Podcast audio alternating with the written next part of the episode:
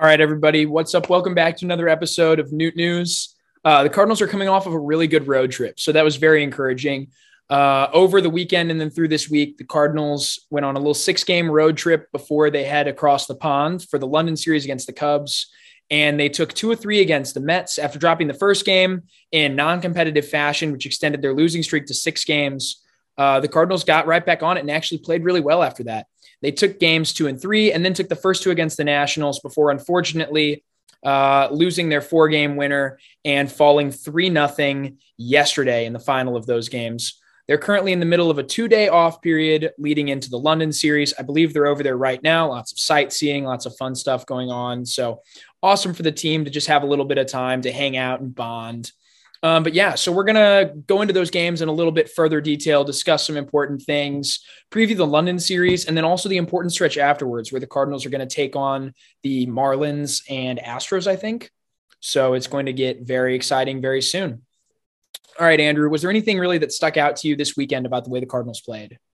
Yeah, so game one against the Mets, they faced Tylor Megill. Uh, this season has a 5.17 ERA, negative 0.5 B WAR. So naturally, uh, he went six innings with one run against the Cardinals.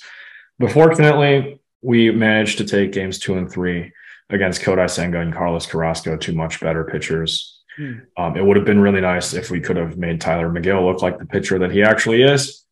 But unfortunately, we made him look like one of their top tier aces in their prime, uh, which is not great. Uh, Washington series was more encouraging.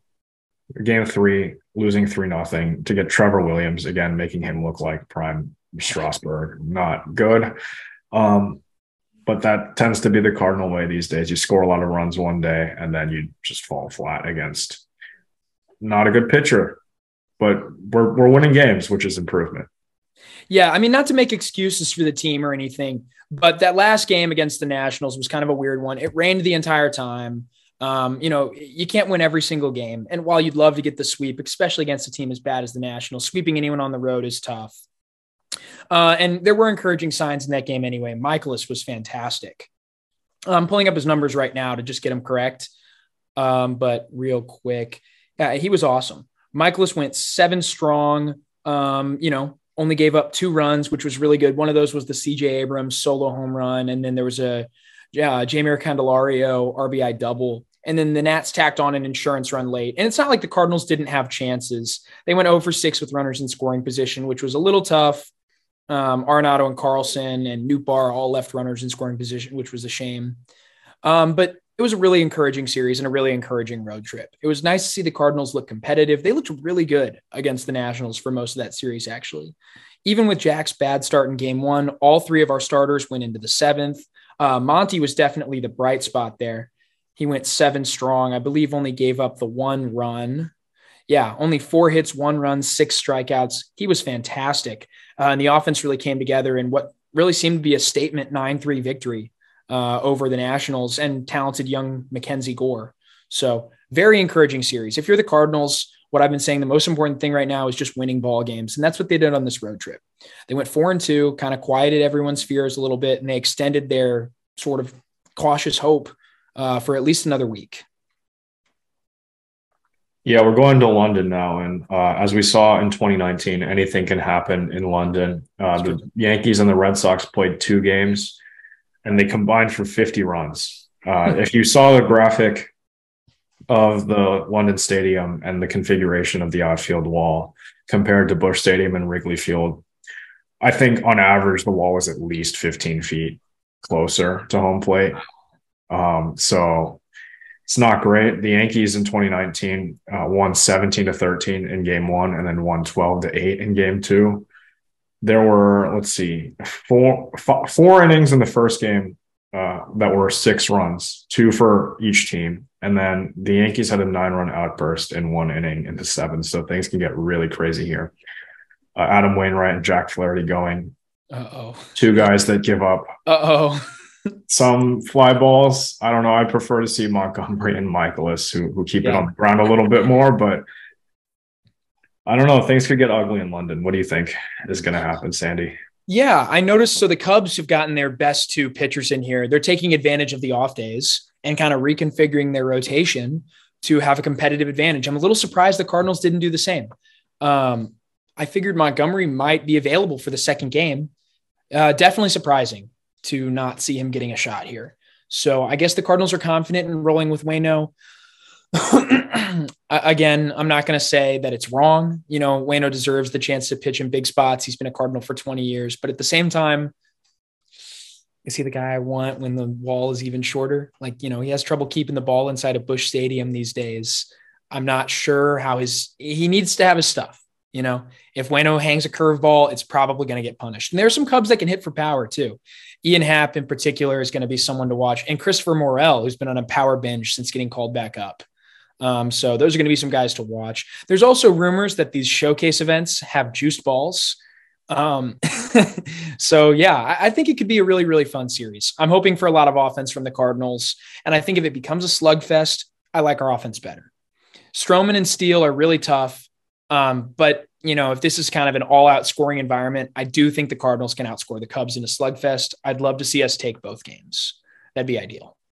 I mean, Paul DeJong has hit his fair share of, of fly balls to the warning track at Busch Stadium, and I think those have a have a much b- better chance of going off the wall or leaving um, at London Stadium, which is primarily a soccer stadium for West Ham United. So um, it's a it's a weird looking ballpark if you take a look at it. Um, the foul territory looks like Oakland. Um, it's like a square of a stadium. It's it's not ideal. It, it's a much nicer facility than Oakland. I'll, I'll give them that, but um, Sure hope so. It's it's a little weird.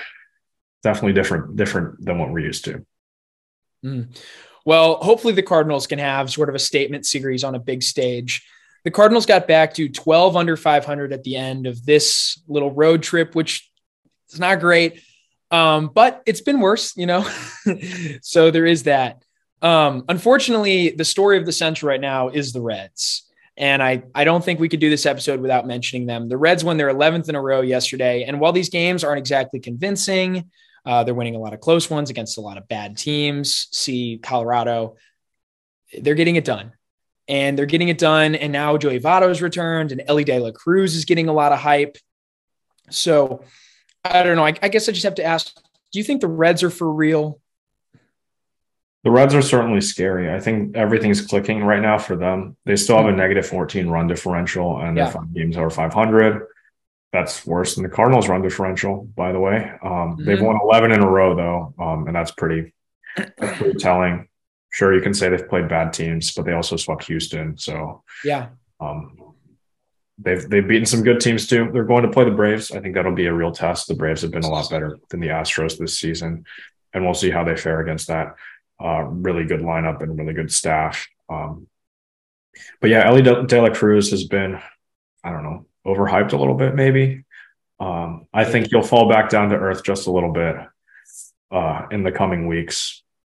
I know I might get some flack for saying that, but um, MLB seems to really love him. Everyone is kind of talking about him. I have friends who are not that plugged into baseball asking me about Elly De La Cruz, and I'm just like, I don't know. Have you heard of this this guy called Jordan Walker, who's who's doing pretty much the same thing in a Cardinal uniform? I know you really want to hit on that, so I'll pass it to you. Yeah, I'd love to. Um, what Jordan Walker's done since getting called back up has been nothing short of fantastic. Um, he's he's been incredible. He put together his second hitting streak longer than 12 games. I believe it stands at 13 now, which as a rookie is unheard of. Um, he's doing things that guys in their late 20s and early 30s often can't do. He's also starting to elevate the ball a bit more. He's taking a lot more walks. He's more selective. So Jordan Walker is clearly adjusted. Now, will the league adjust back and end this hot streak? At some point, it's very, very likely, if not certain. But Walker's numbers, at least under the surface, are a lot better than Elly's. Um, and, and so that's why it's a little weird to me that Elly gets all this hype. Sure, I mean, he hits the ball hard, but Walker hits it harder. You know, Elly's fast. That's exciting, whatever. Um, Elly also strikes out at like a 45% rate. Okay. So yeah, I just, it's kind of a shame. I know he's very exciting and I shouldn't be so skeptical. I should just enjoy him and enjoy the baseball um, because he is fun to watch. And it's, it's cool when he, you know, slides headfirst um, on an infield single and, and beats the, beats the pitcher to the bag. But at the same time, you know, I, I'm a little salty that Jordan Walker doesn't get the attention he deserves. This also transitions into what I think was a great decision the other day um, in the nine to three win to pull Jordan Walker in the what was it the seventh inning? And i think this really shows what the cardinals are going to do with him moving forward. Uh, so the situation was this: Jordan Walker got pinch hit for uh, for his fourth at bat, I believe, in the middle of I believe it was a seven to one lead at the time or something like something like that. And Lars Nootbaar came in as a defensive replacement. And I do think this is mostly how the Cardinals are going to treat Jordan Walker moving forward. If you're the Cardinals and you need to win games right now, having Jordan Walker in the defense uh, in in the outfield, having his defense is a liability. So you want to minimize the effects of that. So I've noticed the Cardinals playing him at DH a little bit, which if you're above 500, you're probably not doing that. But right now, the hole is so deep, you need to dig out. And so you can't have him in the outfield. So I, I actually do support them kind of just foregoing this as a developmental year for him in the outfield, getting his bat in the lineup, getting him at DH, especially while he's still hot. Um, and then if you fall out of the race, you know, if the Cardinals become true sellers, then yeah, play Jordan Walker in the outfield every day and get him all the reps he needs. But as long as there's any amount of hope, especially in a division like the NL Central and a team like the Cardinals that's only seven back of the Brewers, who are kind of the team to beat in this division, in my opinion, still. I think it's fine. I think it's a great decision. So I was really happy to see that. And I hope that's what we see moving forward. I hope we see more Jordan Walker at DH and more defensive replacements in games that the Cardinals don't need his bat anymore. So I think that was a great decision by Oli that went overlooked. And even a lot of Cardinals fans were against it, asking, what does Walker need to do to stay in the lineup? Well, play good defense for start. So I think that's a great decision. So I just wanted to say that I think that's the way they're going to be treating him for at least the next month or so until the deadline. Yeah, Jordan Walker is definitely a top three hitter on this team. He is mm-hmm. hitting 303 with a 132 OPS plus 850 OPS. However, if you look at baseball reference, his WAR is negative 0.3. So someone hitting like that it's pretty telling how bad their defense is if they have a negative WAR, and it's it's quite a bit negative, um, not just like negative 0.1. Negative 0.3 is pretty bad uh, for WAR. That means, um, in terms of his entire package, he is negative 0.3 wins less than an average AAA player. An average AAA hitter is not hitting 303 with an 850 OPS in the big leagues. That just means his defense is terrible. Um, and yeah, I think sticking him at DH is going to be really good um, if we're going to try to win games. Obviously, you want him to develop into that outfielder. Yeah. I was saying last week with the potential Goldschmidt trades that we could move Walker to first base if he goes, but um, oh. yeah, uh, I, I, don't know if, if I still want to do that after some of the comments that we got. Um, I don't know. Maybe brought me. I will say. Anyway moving Walker to first base would waste his arm, his speed, and his athleticism. And I do think that projects to being a really good outfielder at some point in the future. Just not yet, because he doesn't have the experience. He transitioned to the outfield at the end of last season after playing in the infield his whole life. So it's going to take some time. Speaking of uh, players that haven't been playing the outfield for, for very long, I want to pose a question um, and ask with Lars Nootbaar back in this lineup, do you think Tommy Edman should still be in the outfield every day? as long as Paul DeJong's bat warrants time, yes. Because if you're the Cardinals and you can get Paul DeJong to be a slightly above average hitter and play premium defense, then I'm fine with sticking him at shortstop every day. It is tough because he doesn't always give you productive at bats. He's not one to, to move the runner over. He's not one to take walks. I wish he was Paul to walk more often, but a lot of times it's quick strikeouts. Uh, and then he runs into a couple home runs, but he's been running into home runs at a high enough rate this year to justify playing him. He also has some trade appeal at this point, I think. So the Cardinals are going to continue to trot him out unless they become sellers. So I'm okay with that. I also think Edman's been good enough in the outfield to stay out there. He's been a premium fielder. Now his arm leaves something to be desired. Uh, and at some point in time, as long as Edman's still part of this team, if he's not moved in some sort of pitching deal, uh, such as the Cease deal first presented by Jeff Jones, and then later, you know, we kind of hopped on that. As long as that doesn't happen, then yes, I would like to see Edman transition back to the middle infield. Do you kind of agree with that? Yeah, I think Edman's been good in the outfield. I just don't know if it should be in center because Carlson and Nootbaar both have very mm-hmm. strong arms. We've seen them throw runners out. And I think center might be a little bit too demanding for him. Maybe sticking him in left field would be best. I think left fielders in general don't need as strong of arms because that throw to third is is a lot uh, closer. Yeah. Um, but yeah, defensively he's looked really good. Um, I just question whether or not he should be playing center field every day. Yeah, I think the reason he plays center is because of his speed. I mean, we've seen Edman track down some balls that I'm like, hey, I don't know if I don't know if DC was going to get that. Um, so he's been he's been a lot of fun to watch out there. Definitely puts his body on the line in the outfield. Uh, but you're right. Uh, his arm doesn't play. And so that's why you hope at some point he's back in the infield because he is an infielder. You know, I, I don't want to have infielders in the outfield. That is not the goal. And moving forward, I really hope that's not what this team looks like. But right now, I think it's an okay decision. You know, I understand where it's coming from. Um, and also, if Paul DeJong slumps hard, because he's been known to do that at times, then yeah, get his bat out of the lineup, get Edman back into the middle infield. Um, and then you can continue to go with Nootbaar, Carlson, and Walker. And if O'Neill returns at some point, I heard he's resuming baseball activities soon, uh, got an injection in his back. Um, we'll have to talk to, to Jeff and figure out how he's doing. Jeff always has the good injury updates. Um, but apparently he's progressing well. So if he's back, then you can roll with your original outfielders and you don't have to get Walker's glove in the outfield. He can sort of be your DH.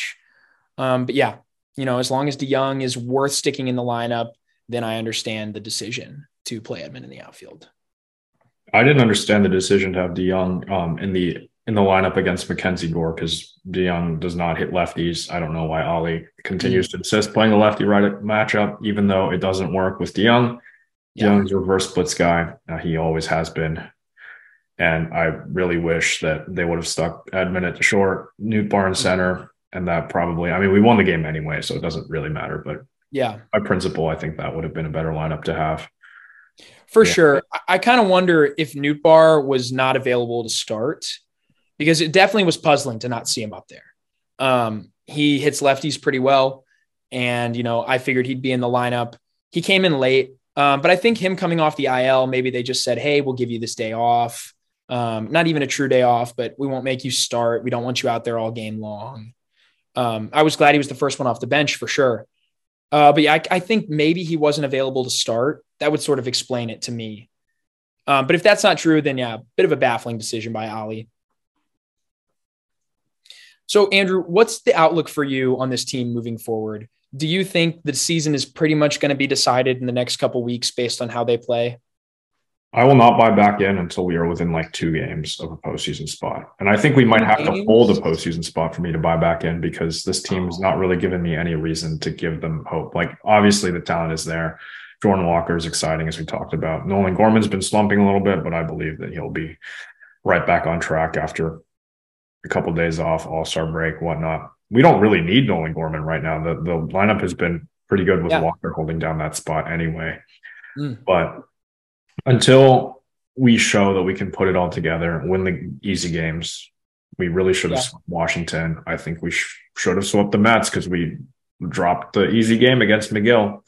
Until yeah. we show that we can win the easy games, play fundamentally sound baseball, not make silly mistakes, which we kind of haven't in the last week, but I need to see more of that until I see mm. this team start to put it together more and be not 12 games under 500.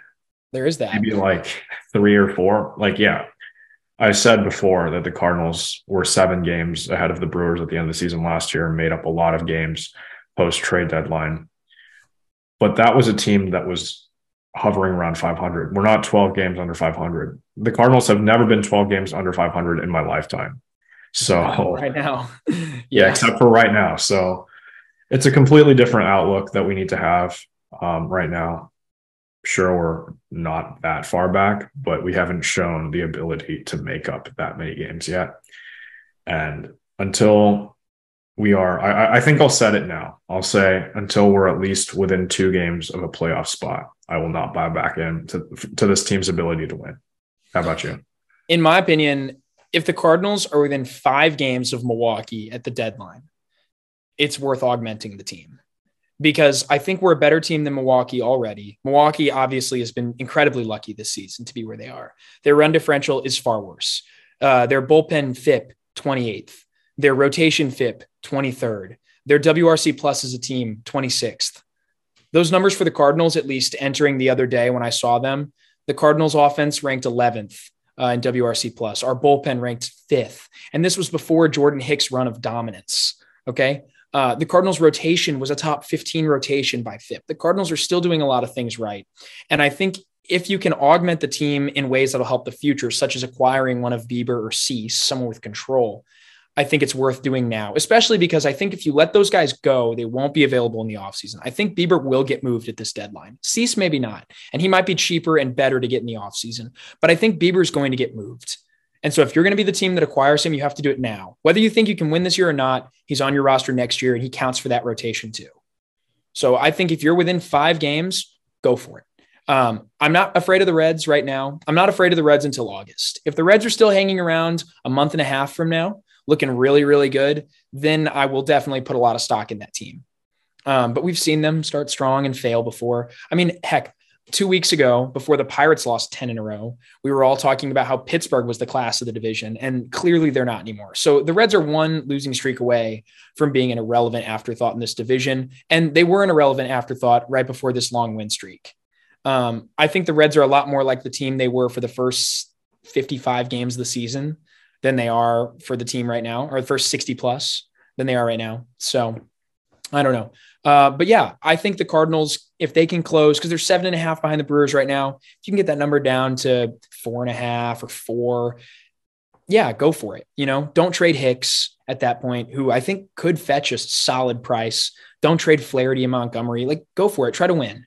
Um, if it's clear the Cardinals can't win, then yeah, I won't buy in. And I hope they, you know, make some solid trades. Um, I think you failed to mention the other team that we're playing uh, this weekend. The Cubs are eight and two in their last ten. I don't know. Um, I think the Cubs fans on TikTok will get mad if you don't if you don't at least address them a little bit. Oh well, where where to start? I think the Cubs have proven. I mean, yeah, they're playing good ball right now, um, but the Cubs have not been very relevant in this division this year sure they're ahead of the Cardinals right now and they're ahead of the Cardinals by a good bit. But again, they didn't enter the season with the same expectations as the Cardinals. I think their roster is less talented than the Cardinals. Um, and you know, I don't really see a scenario in which the Cubs aren't sellers. They have a lot of seller looking contracts. I think Bellinger's probably going to get traded. Um, you know, I think Boxberger's probably going to get dealt. Taillon can't get dealt because that contract sucks. um, but it's going to be interesting moving forward obviously the Cubs could play their way uh, into the race. I mean, it's wide open. No one's really taken it away yet, although Cincinnati's trying awfully hard. But yeah, I'm not I'm not that afraid of the Cubs, frankly. Yeah, this might be another classic example though of the Cardinals getting a team when they're hot. You know, we started the Reds 11 game win streak. We were in the middle of the Giants 10 game win streak, um, which just finally ended. Thank goodness. Uh, and yeah, maybe we'll have to play the Cubs when they're hottest. So I just yeah, I don't know. But yeah, that's all I have to say for the Cubs. I don't think they're that interesting this season, frankly. So they, they don't look like the team that's probably going to be there competing in a few years anyway. There's so many stopgap pieces here. Um, there's a couple pieces that will be part of the next contender, like Swanson and some of these younger guys like Hoerner and Steele. But, you know, the Cubs don't have the look of a team that's built to go win a championship or anything. I'm just glad Kyle Hendricks pitched yesterday and we don't have to face him in London. Oh, thank goodness. I hate facing Kyle Hendricks more than anything in the world because he's going to, every time he faces the Cardinals, you know, he's going to throw like an 86 pitch Maddux. You know, it's like, and it's, it's going to be 80% changeups and not a single one of them is going to go anywhere. It's just the way he goes. It's just the way it is against the Cardinals. Um, but yeah, it's definitely unfortunate that we have to face Stroman and Steele. So I don't know. Is, is Stroman still the ERA leader in the National League? Yeah, I think so. He's Mike been, Leake he's been really, really good. Mike Leake 2016. That's all I have to say about that. Or was that 2017 that Leake was a god for like three months? I don't know, but I remember that he immediately started scuffling and then we traded him to the Mariners, never to be seen again. It was a great deal. I don't know how we got out from under that contract. That's like the biggest contract the Cardinals had given out besides Matt Holliday at that point in time unreal. It was bigger than the Heyward deal. It's like five years, $80 million. And they traded him so early on. Uh, but yeah, that, that's pretty much all there is to talk about right now with the Cardinals. We're in a holding pattern. Um, a bit of good play this weekend sort of buoyed some hopes, uh, got people to start thinking about buying back in again. They don't play today, they don't play tomorrow, and then they'll have another off day after this two game set in London. So a lot of time to watch other teams and hope that they lose you know, I mean, if the Cardinals take these games and the Brewers, you know, they they have they don't have the easiest series coming up over the weekend. Uh, I believe who are they playing? Uh, I checked this really quick. They're playing the Guardians.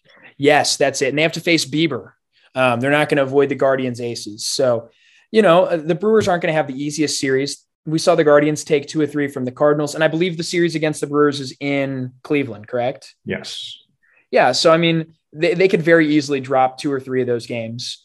And if the Cardinals win a couple and then don't play and the Brewers continue to lose, we could get within, you know, five and a half or six games by the end of this set. So that's kind of the hope right now for the Cardinals. Win your own ball games and hope other ones go your way.